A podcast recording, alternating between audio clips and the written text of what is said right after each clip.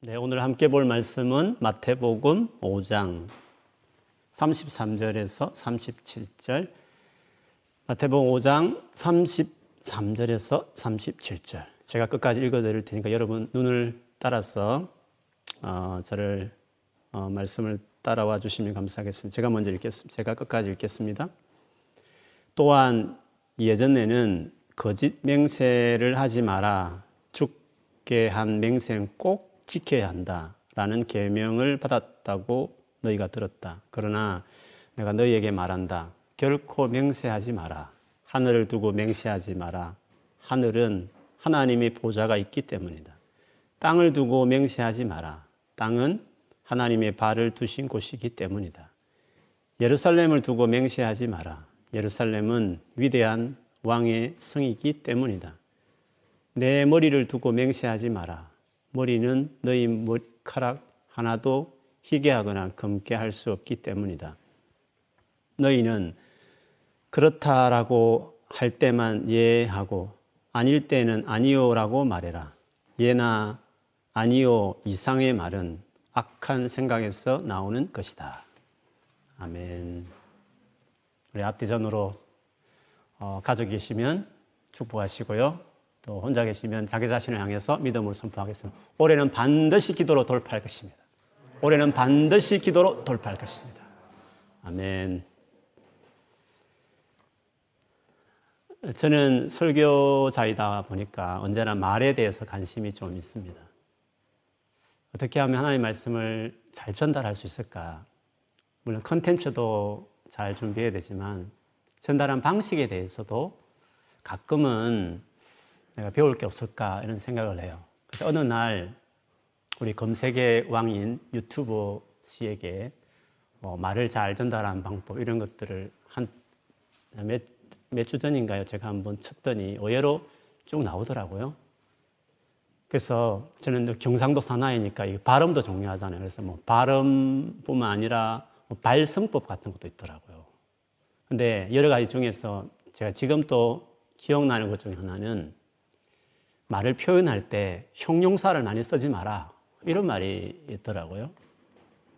그게 왜 그럴까라고 곰곰이 들어봤더니 형용사를 많이 쓰면 그 자체가 두리뭉실하게 정말 대단히 멋져 이런 표현을 쓰는 것은 구체적으로 상황을 설명하기보다는 두리뭉실하게 표현하는 방식이기 때문에 좋은 표현이 아니다.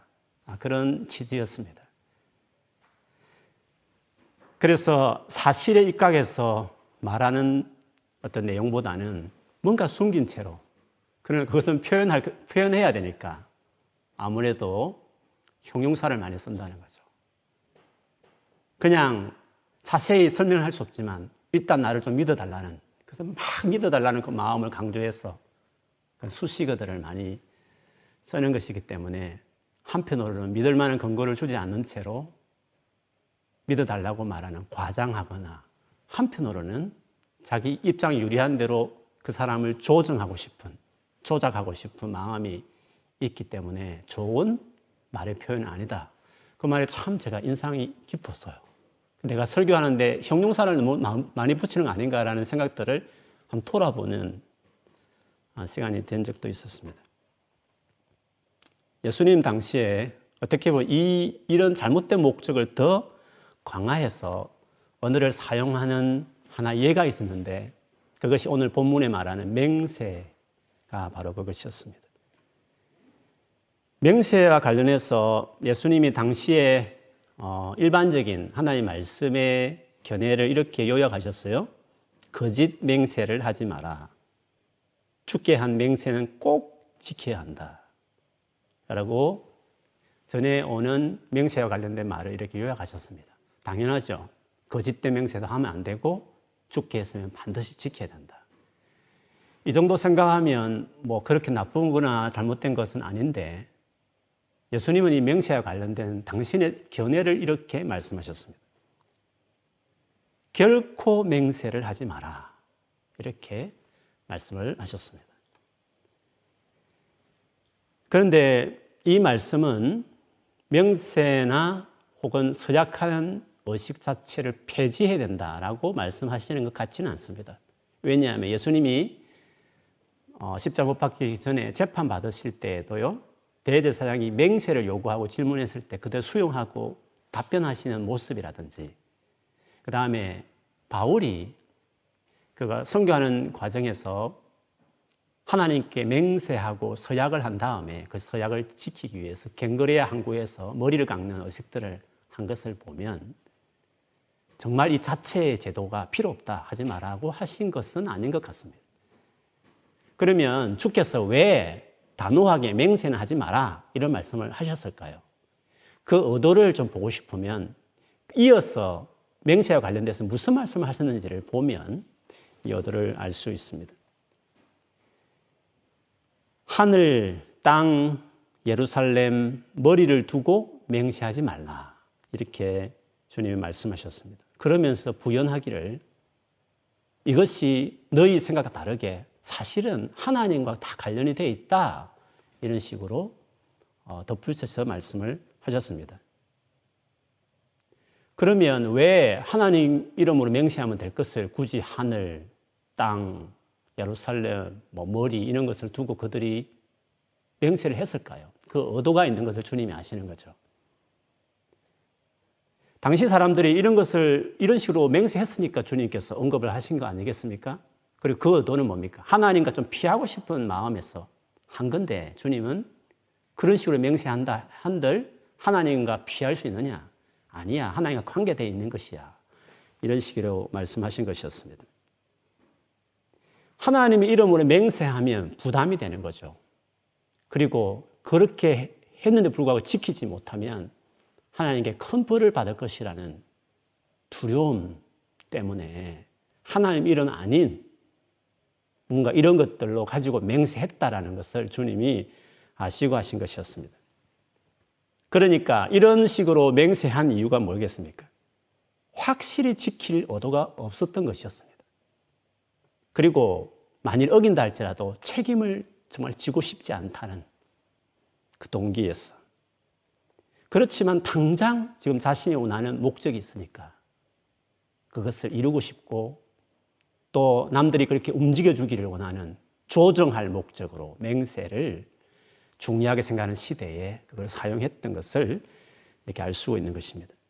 그래서 랍비들이 할 일이 없어서 어떻게 맹세해야 되는지 여러 가지 조항들을 만들어낼 정도의 시대적인 분위기가 있었던 것을 우리가 알 수 있습니다.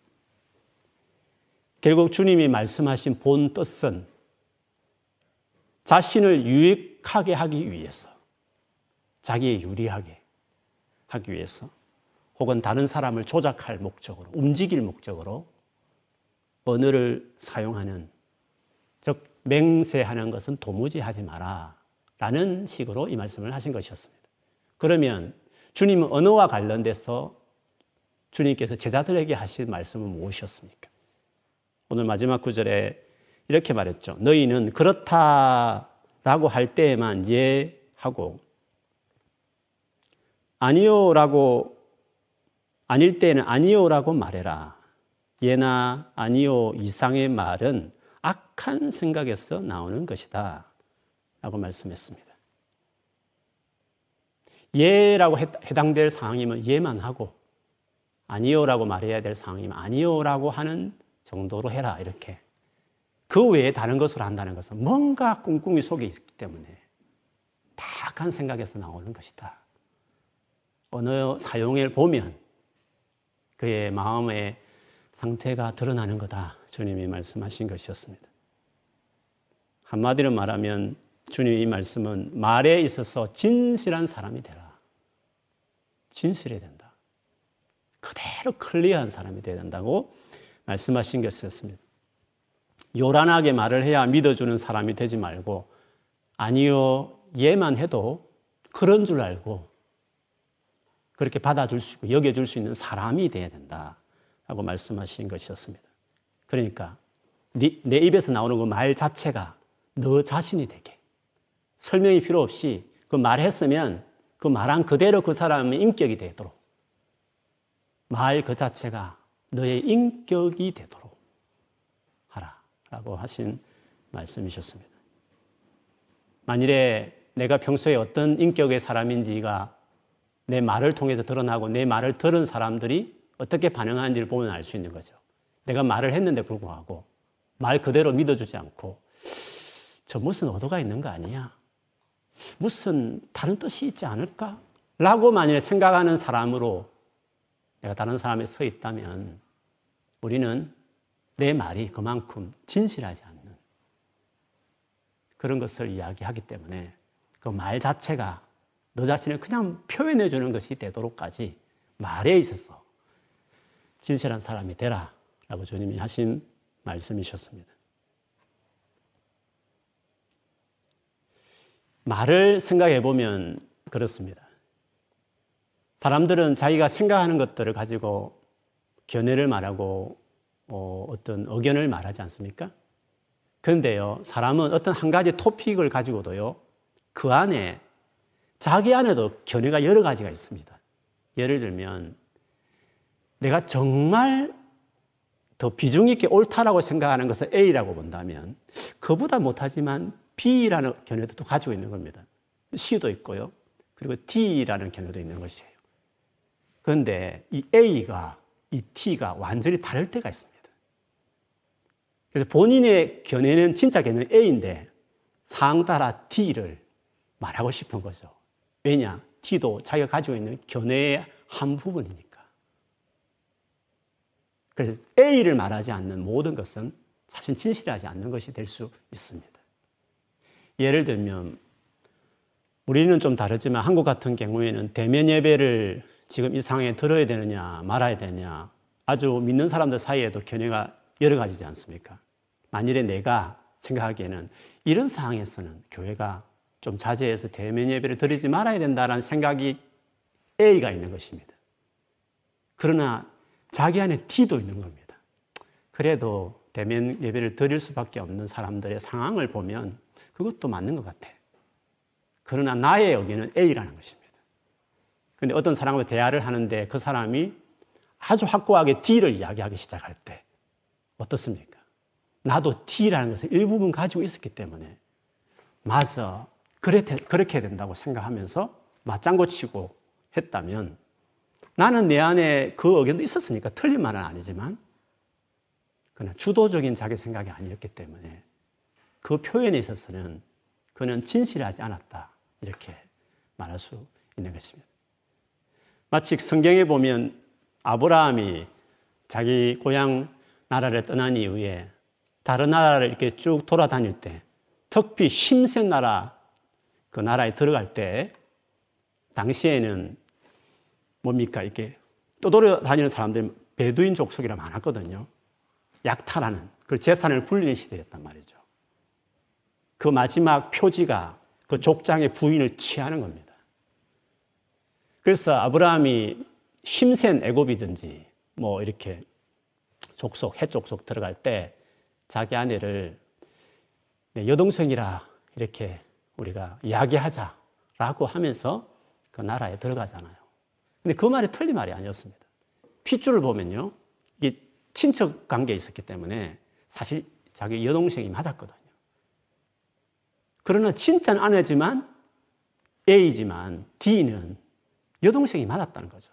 상황에 따라 곤란하고 불이익이 되면 상대에게 불쾌하게 생각될 것 같으면 진심이란 A는 숨기고 우리는 그 다른 말들로 아예 침묵하든지 아니면 어, 나중에 말을 돌리든지 하면 되는데 그냥 그 자리에 상대가 원하는 답을 하고 싶어서 마치 자기도 그런 A 여인인 것처럼 그렇게 말을 하고 싶은 유혹을 받을 때가 사실 우리 모두가 있다는 점에서 말에 진실한다는 것이 생각만큼 나는 사기 안 쳐요. 막 나는 거짓말한 사람이 아니요라고 할지 모르겠지만 사실 언어 사용에 있어서 진짜 나의 본심을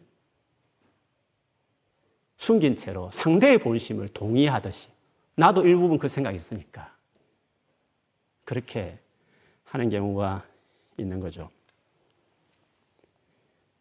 그런데 우리가 말에 있어서 진실해야 될 이유가 있습니다. 왜냐하면 본심은 어떤 식으로든지 반드시 나중에 드러나게 돼 있습니다. 사람은 영적인 존재이기 때문에 딱 들어보면 아닌 것 같은데라고 상대가 느낍니다. 본심이 있는데 그 본심이 아닌 말을 하면 상대가 바로 느낍니다. 직감이라는 게 사람은 있는 겁니다. 영적인 존재이기 때문에 아, 그런 거죠. 그리고 처음 말할 때 아무리 본심을 숨겨 말해도요. 마치 그 어린이 그 이솝 영화에 보면 그 늑대가 자기를 숨기기 위해서 뭐, 뭐 칠하고 뭐 양의 모습을 어머니 모양으로 이렇게 숨기잖아요. 근데 막상 손이 늑대 손이 그래도 모습 보인다든지 꼬리가 보이든지 덜통이 날 때가 있지 않습니까? 아무리 본심을 숨긴다 해도요. 그거는 툭 튀어나오듯이 나오게 되어 있습니다. 말은 아니지만 표정이나 태도, 행동에 드러나게 되어 있고 아니면 이렇게 메시지를 보내도 꼭 의심할 만한 단어들이 들어가게 되어 있습니다. 본심은 어떤 시간에 돌출하게 되어 있기 때문에 그렇다는 거죠. 만일에 그 본심이 드러나기 시작했을 때 상대는 내 앞에서 그렇게 공감하는 듯 하지만 사실 그렇지 않았나? 라고 생각이 들면 되게 마음이 상하게 됐기 때문에 그렇습니다. 그래서 말에 진실하다는 것은 그만큼 우리에게 사실 어려운 것, 어려운 부분이 하고 그렇기 때문에 관계 안에서 진실하게 말한다는 건 너무 중요합니다. 그것이 그 사람과 나의 관계에 신뢰를 가질 것이냐, 금이 가느냐를 판가름하는 중요한 부분이 되기 때문에 우리는 말에 있어서 진실한 사람이 되고자 하는 것이 얼마나 중요한지를 우리 실상에라도 사실은 경험할 수 있는 것이죠. 그래서 진실하게 말한다는 것은 대단히 용기가 필요한 일입니다. 상대방의 말에 지지해주면 점수를 딸 일이고, 그리고 반대하면 관계가 어려워질 수 있지만, 그래도 진실을 말해야 할 때는 말을 해야 되는데, 그거는 용기가 그래서 필요한 겁니다. 만일에 상대가 전혀 싫어한 말은 안 하려고 하는, 오히려 그리고 안 하는 정도가 아니라 그냥 그 상대가 좋아하는 말을 정말 맞춰서 내 생각도 그런 것처럼 말을 하는 것으로 하는 식이 되다 보면 우리는 천사표 사람이 되는 겁니다. 천사표가 좋은 게 아닙니다. 언제나 이렇게 좋은 말만 보여주고 싶어. 좋은 인상만 가지는 그것이 만일에 남들을 갈등하는 걸 전혀 싫어하는 사람들은 말에 있어서 어쩌면 진실하지 못할 때가 있을 수 있다는 거죠. 근데 우리는 사실 그러고 싶을 때가 한두 번이 아닐 때 많지 않습니까? 그리고 또 진실하게 말한다는 것은 용기도 필요하지만요. 지혜도 필요합니다. 그리고 정말 상대를 향한 내 중심이 아니라 내 유익을 생각하지 않고 상대를 생각할 줄 아는 사랑하는 마음이 꼭 필요한 일입니다. 예를 들면 나는 뒤끝이 없다. 쉽게 말하면 속에 있는 것 말을 그대로 한다는 거죠. 맞아. 사람은 진실해야 돼. 숨기고 그렇게 안 돼. 속에 있는 이야기 다 해야 돼. 즉, 진실이 중요해. 그런 식의 말로 뒤끝이 없다는 말로 표현한다는 것은 많은 경우에 뒤끝 없는 말이 상대에게 상처를 주는 경우가 있지 않습니까? 여러분, 사람은요, 당신 같지 않습니다. 진짜 여린 사람 많거든요.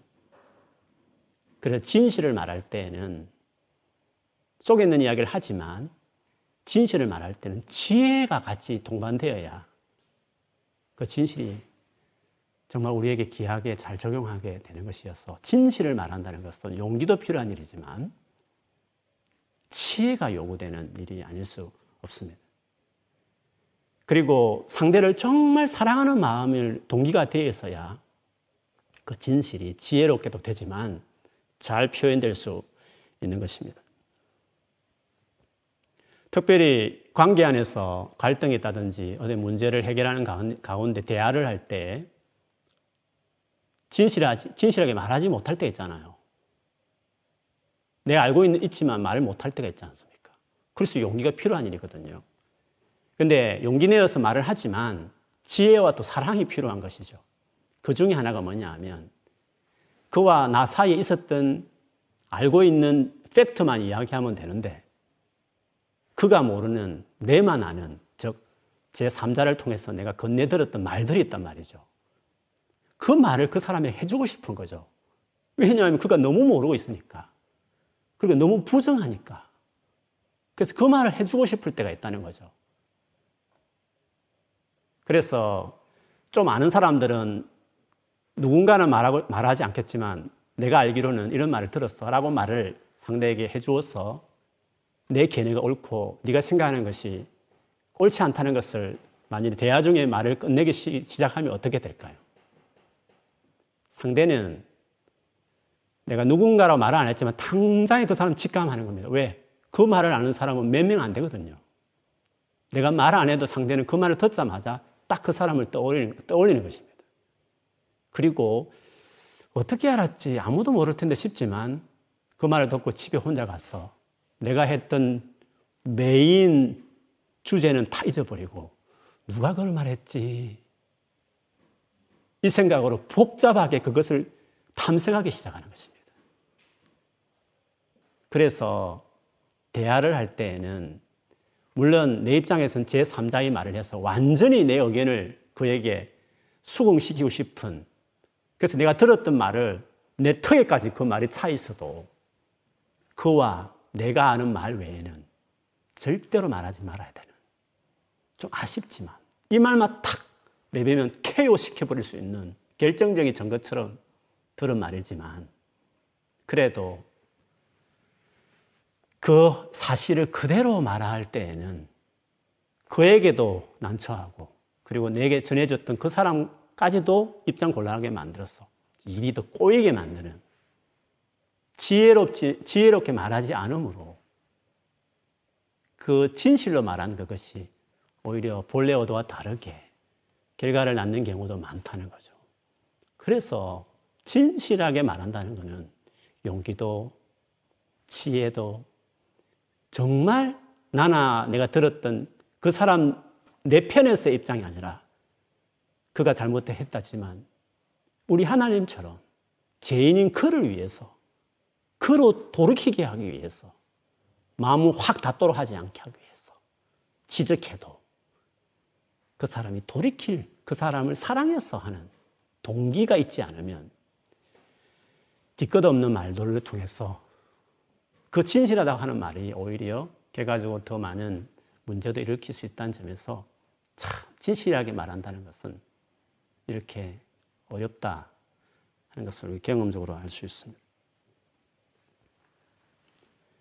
예와 아니에요라고 말할 수 있는 사람이 되라.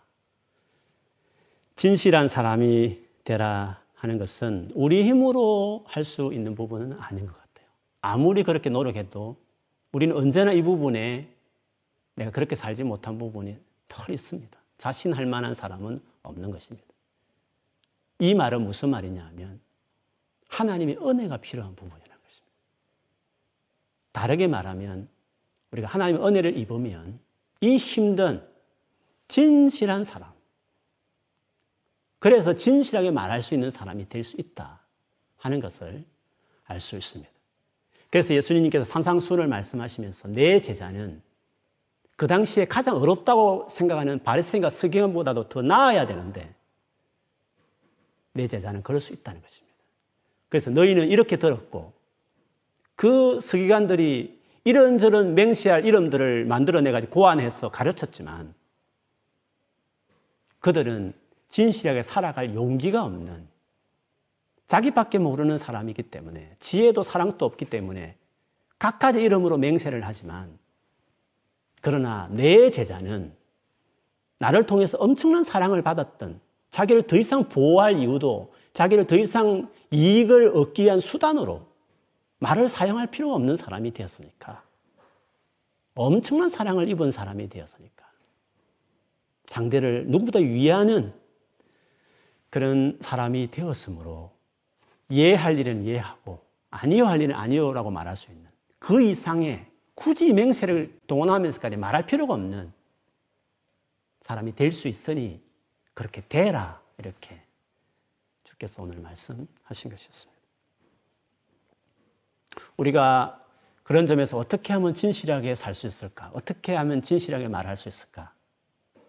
그것은 이렇게 살게 하시는 주님을 알고 그 주님과의 관계에 헌신하고 그분과 쭉쭉 교제하는 삶을 살아가기 시작할 때 진실하지 못했던 우리들이 점점 진실한 사람으로 우리가 어, 성장해 갈 수 있다는 것입니다.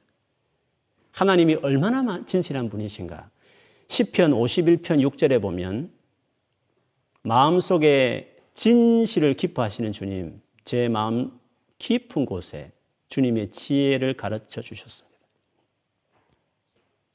주님은 우리의 마음 깊은 곳까지 아시는 분이시기 때문에 주님을 상대할 때 제일 중요한 태도가 진실한 겁니다.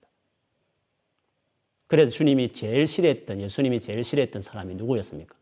진실하지 않는, 외식하는 사람들을 그렇게 욕을 하면서 그들을 책망하셨지 않습니까? 주님은 정말 진실한 것을 기뻐하는 이유는 당신이 진실한 분이시기 때문에 그런 것입니다. 그래서 말 한마디에도 함부로 둘러대면서 가장하면서 말하지 않고 그렇다고 함부로 있는 말 그대로 뒤끝 없이 말하는 것도 아니고 신중하게 하고 조심스럽게 하지만 그대로 진심을 담아서 말하려고 하는 이런 태도를 가진 사람은요, 그 말에 대해서도 반드시 책임을 지는 말뿐만 아니라 행동에 있어서도 그대로 책임지는 행동, 태도를 보이면서 살아가게 됩니다. 우리 하나님이 그렇습니다. 하나님이 정말 진실하게 말씀하시는 분이시 뿐만 아니라 그렇기 때문에 그 말에 있어서 반드시 그대로 지키고 행하시는 분이시죠. 그 진실이란 말은 뭐 truth란 말을 쓸 수 있는데 그 단어는 옳다는 말도 있지만 반드시 그걸 지키고 행한다라는 이 두 가지 의미가 다 담겨 있는 것입니다. 이사야서 55장 10절에서 11절에 보면 하나님이 당신의 말에 대해서 이런 식으로 예를 드신 적이 있습니다. 비와 눈이 하늘에서 내려서 땅을 적셨어 싹이 돋아 열매를 맺게 하고 씨 뿌리는 사람에게 씨앗을 주고 사람에게 먹을거리를 주고 나서야 그 근원으로 돌아가는 것처럼 나의 입에서 나오는 말도 내가 뜻하는 바를 이루고 나서야 내가 하라고 보낸 일을 성취하고 나서야 나에게로 돌아올 것이다. 그래서 주님은 절대로 빈말을 하신 적이 없으시고 정확하게 진실을 말씀하시지만 그리고 그 말 한 것에 대해 반드시 책임을 지고 끝까지 마침내 지켜내시는 내가 너희를 구원하겠다 약속하셨으면 끝까지 자기 독생자를 내어놓더라도 우리를 구원하는 그 일을 행하시는 것을 보셔도 주님 얼마나 그 말에 있어서 진실하며 진실한 사람은 그 말에 책임을 지고 살아가는 사람인 것을 하나님 통해서 이렇게 알 수 있습니다. 요한복음에서 오늘 이 말씀과 관련해서요. 예수님을 소개할 때 1장에 여러분 예수님 어떻게 소개했는지 아십니까? 1장 1절과 1장 14절에 보면 1장 1절에 이렇습니다. 태초에 말씀이 계셨습니다. 말씀이 계셨다 했습니다. 그 말씀은 하나님과 함께 계셨는데 그 말씀은 곧 하나님이셨습니다. 하나님이신 말씀에 대해서 이야기했습니다. 14절에 가서는 바로 그 말씀이 사람이 되셔서 우리 가운데 사셨습니다. 우리는 그분의 영광을 보았습니다. 그 영광은 오직 아버지의 독생자만이 가질 수 있는 영광이었습니다. 그 말씀은 은혜와 진리로 충만해 있었습니다. 말씀이신 하나님께서 육신이 되어 오신 분이 예수님이다. 이렇게 하셨습니다. 그럼 예수님은 어떤 분입니까? 말이 곧 인격이 된 분이신 거죠. 예수님께 사신 그 모든 말은 그냥 그 인격인 겁니다. 그렇게 살고 그리고 반드시 그 말한 대로 이루시는 분이 예수님인 거죠. 그렇게 보면 예수님 당신 자체가 말에 있어서 진실한 분이십니다. 그대로 약속한 대로 말한 대로 이루시는 분이 예수님이셨습니다. 그러므로 그 예수를 따르는 제자, 그 예수를 주라고 생명 다해서 복종하며 섬겨야 될 주인으로 따르는 저와 여러분은 우리 역시도 말에 있어서 그 말이 내 인격이 되도록 내 자신이라고 말할 만큼 보정이 될 만한 사람이 되는 것은 너무 당연하고 또 우리가 그 예수를 따르고 관계 맺으면 지속적으로 그분과 가까이 하면 우리도 그분과 같이 되어질 것이라는 것을 소망할 수 있다는 것입니다. 그래서 주님과 친밀해지면 친밀해질수록 세상 사람이 다 그렇게 살아도 아니 법에 저촉되지 않는 일일지라도 내가 하나님 앞에서 이건 옳지 않은 것 같다라고 마음을 주님이 양심적으로 주시면 남들이 뭐라 하든지 세상의 법이 어떤 관계없이 주님 앞에 난 진실하게 살아야 되겠다. 이런 마음을 자연히 갖게 되는 것이죠. 그래서 예수를 믿고 교제하다 보면 주님 반드시 진실함에 대해서 훈련할 때가 있습니다. 아마 여러분도 그런 훈련들을 많이 받고 있을 것이 생각하고요. 이 훈련은 평생에 걸쳐서 주님께서 모양을 다르고 또 깊이도 다르게 우리를 터치하십니다. 제가 제 개인적인 경험을 몇 차례 나누기도 했지만 대학 1학년 때 예수를 믿고 진짜 주님을 알아가는 일에 제 대학 생활을 이제 보내면서 4학년 때인가 주님이 저에게 이 부분을 조금 어, 마음을 많이 주셨습니다. 남들이 뭐라 하든지 상황이 어떠하든지 주님 앞에서 내가 바르게 살아야 되겠다. 그리고 내가 한 결정, 행동, 말에 대해서는 반드시 책임을 져야 되겠다. 이런 마음을 제가 많이 가지고 그렇게 살려고 했던 적이 있었습니다. 제가 다닐 때는 뭐 386 세대니까 수업도 많이 하지 않고 한 학기 내내 수업도 없었던 적도 있었습니다. 한두 주 해가지고 점수 받고 이런 시대였으니까요. 그, 그 시간에서는 이제 성교단체 할때 예수 만났으니까 막 성경 보고 훈련받고 하는 재미로 이제 다녔죠. 그러다가 제가 부끄럽지만 한 과목에 F 학점을 하나 받은 적이 있었습니다. 근데 과제도 냈고 시험도 쳤는데 사실은 그러면 한국 대학교에서 F를 주지 않는데 아, F를 주셨더라고요. 근데 그때 제 마음이 그랬습니다. 내가 하나님 앞에서 열심히 공부해야 되는데 책임감 있게 살지 못했기 때문에 나 이거 책임을 진다 이런 마음으로 부끄럽지만 후배들 수업에 제가 들어갔습니다. 딱 들어갔는데 교수님이 네가 왜 여기 왔어 이렇게 하시더라고요. 실수를 주셨구나 이런 생각을 제가 했습니다. 그렇지만 어, 교수님께 그것을 뭐 수, 정을 요구해달라 요구도 하지 않았고 또 후배들 보기에 선배가 F 학점 받고 왔구나 싶어서 부끄러운 일이지만 내가 책임을 지겠다. 내가 한 행동에 대해서 하나님 앞에 열심히 공부 안 했으니까 책임을 져야겠다는 마음으로 제가 한 번도 빠지지 않고 열심히 그 수업에 들어갔던 적이 있었습니다. 물론 교수님 좋은 성적을 주셨지만 그처럼 우리의 삶에 주님께서 정직하게 우리의 부끄러운 것들을 숨기지 않고 감추지 않고 말에 있어서나 행동에 있어서 증명하기를 요구하실 때가 있습니다. 그게 중요합니다. 그 진실함이 중요한 겁니다. 그래야 주님과 상대할 수 있기 때문에 관계를 더 깊이 가질 수 있기 때문에 그렇습니다.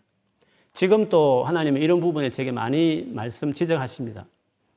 제가 나눌 수 있는 자리에는 나누기도 했지만 하나님은 저의 행동 하나하나, 말투 하나, 표정 하나까지도 마음의 동기까지도 계속 체크하십니다. 정말 내가 투명하게 주님 앞에 서야 되겠다. 이런 마음을 좀 상황이 다른 거죠. 모양은 다르지만 끊임없이 주님 앞에 사람이 어떠하든지 남들이 어떠하든지 그게 중요한 것이 아니라 하나님 앞에서 정말 부끄럽지 않게 살고자 하는 이 태도는 모든 그리스도인들 다 경험하는 일일 것이에요. 아마 여러분 이번 한 주간도 요 최근에도 주님이 이 관련돼 있는 부분에 대해서 계속 말씀하시고 양심을 두드리시고 부담되는 어떤 것들이 있으실 거예요. 진실한 사람이 되는 게 그래서 중요한 것입니다. 하나님은 지금도 우리에게 이런 진실한 말과 행동하기를 요구하십니다. 그래서 예수 그리스도의 제자는 사람을 두려워해서 상대가 듣기 좋은 말을 하거나 아니면 자기에게 이익이 된다고 자기 유리한 쪽으로 말하면 안 되는 것입니다. 진실한 사람은 말이나 행동이 담백하고 투명해서 호불호가 갈릴 수 있지만 적어도 그러나 그렇게 살면 신뢰할 수 있는 사람이 결국에는 처음에는 당장 싫어하지만 아, 저 사람 정말 신뢰할 만한 사람이다. 그렇게 말할 수 있습니다. 그런 말 있지 않습니까? 대개 갈구는 상사인데 막상 떠날 때 그 사람을 앉혔다 이런 말도 있지 않습니까? 싫어하지만 말에 진실한 사람은 신뢰를 마침내 마침내 얻고 어, 무슨 일을 맡기게 되는 것입니다. 그래서 우리는 어디 가든지 진실한 사람이 되기를 우리 노력해야 됩니다. 특별히 가장 쏘기기 쉬운 그럴싸하게 말할 수 있는 말에 아무도 모르는 행동이야 금방 드러나지만 말은 모르거든요. 그래서 말에 진실한 사람이 되려고 하는 사람이 중요하고 당장은 모르지만 언젠가는 다 드러나기 때문에 그래서 이 말이라는 것이 중요해서 주님이 오늘 이렇게 말씀하셨습니다. 그래서 우리는 세상 사람들 앞에서 이런 사람, 이런 진실한 사람, 그렇게 살아가는 여러분 될 수 있기를 주님 이름으로 축원합니다. 아멘.